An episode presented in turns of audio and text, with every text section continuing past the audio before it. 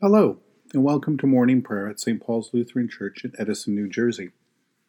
Today is Saturday. We're in the season of ordinary time, and we are finishing up the third week after Pentecost. We begin our time of prayer in silence.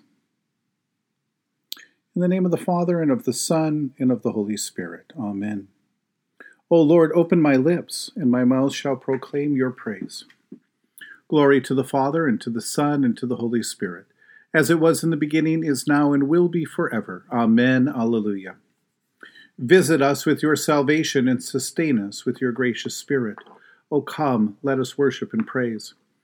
Come, let us sing to the Lord. Let us shout for joy to the rock of our salvation. Let us come before God's presence with thanksgiving and raise a loud shout to the Lord with psalms.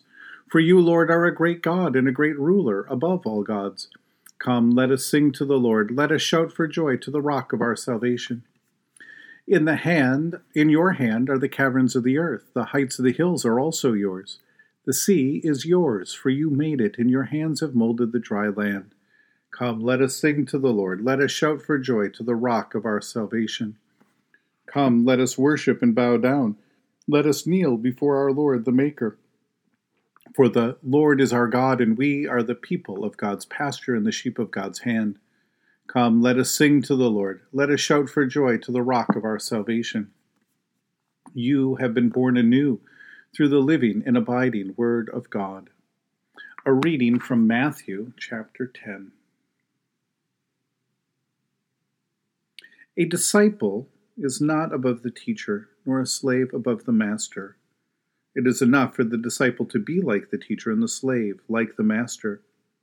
If they have called the master of the house Beelzebul, how much more will they malign those of his household? So I have no fear of them, for nothing is covered up that will not be uncovered, and nothing secret that will not become known. What I say to you in the dark, tell in the light, and what you hear whispered, proclaim from the housetops. Do not fear those who kill the body, but cannot kill the soul. Rather, Fear the one who can destroy both body and soul in hell. Are not two sparrows sold for a penny? And yet, not one of them will fall to the ground apart from your Father, and even the hairs of your head are counted. So do not be afraid, for you are of more value than many sparrows. Everyone, therefore, who acknowledges me before others will also I will also acknowledge before my Father in heaven. But whoever denies me before others, I will also deny before my Father in heaven. Do not think that I have come to bring peace to the earth. I have not come to bring peace, but a sword. For I have come to set a man against his father, a daughter against his mother, a daughter in law against her mother in law, and one's foes will be members of one's own household.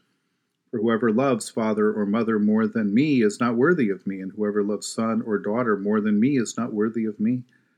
And whoever does not take up the cross and follow me is not worthy of me.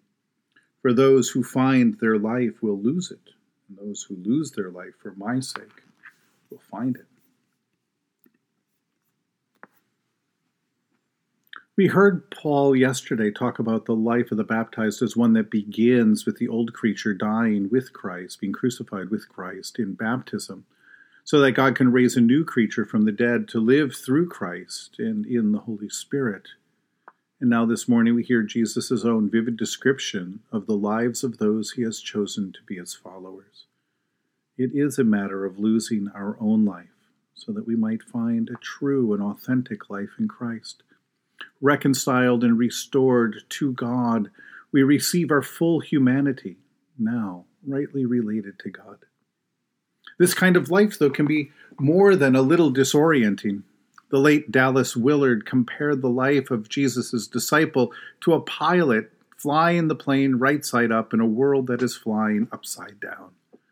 That is the kind of life Jesus is describing here a life of peace that's opposed violently, a life of love and hospitality, also violently rejected, a life of freedom violently resisted by a world that knows only how to judge, accuse, and condemn, to enslave.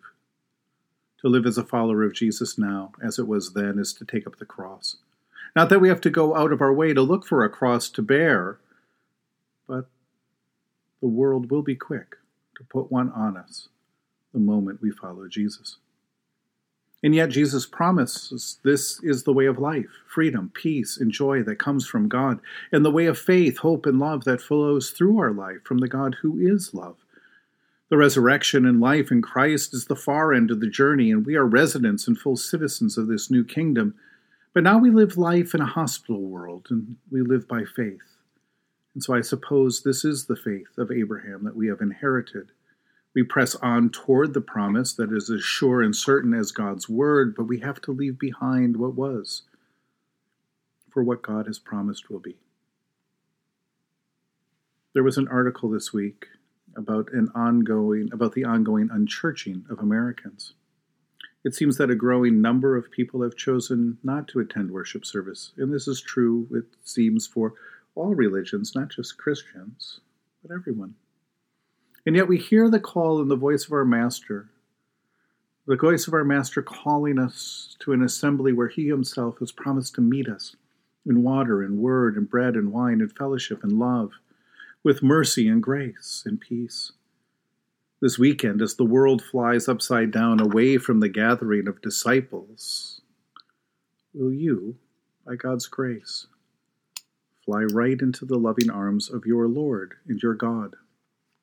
who sees you, who knows you, who values you, who knows the full beauty of your humanity and loves you so fully.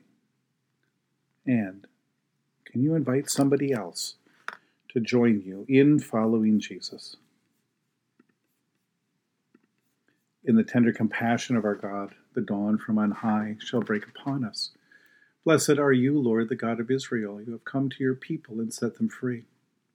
You have raised up for us a mighty Savior, born of the house of your servant David. In the tender compassion of our God, the dawn from on high shall break upon us.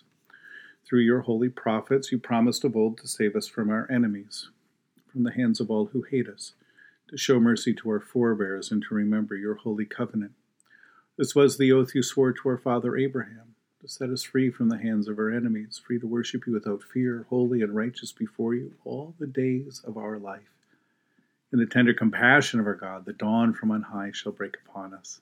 And you, child, shall be called the prophet of the Most High, for you will go before the Lord to prepare the way, to give God's people the knowledge of salvation by the forgiveness of their sins. In the tender compassion of our God, the dawn from on high shall break upon us, to shine on those who dwell in darkness and the shadow of death, and to guide our feet into the way of peace. In the tender compassion of our God, the dawn from on high shall break upon us.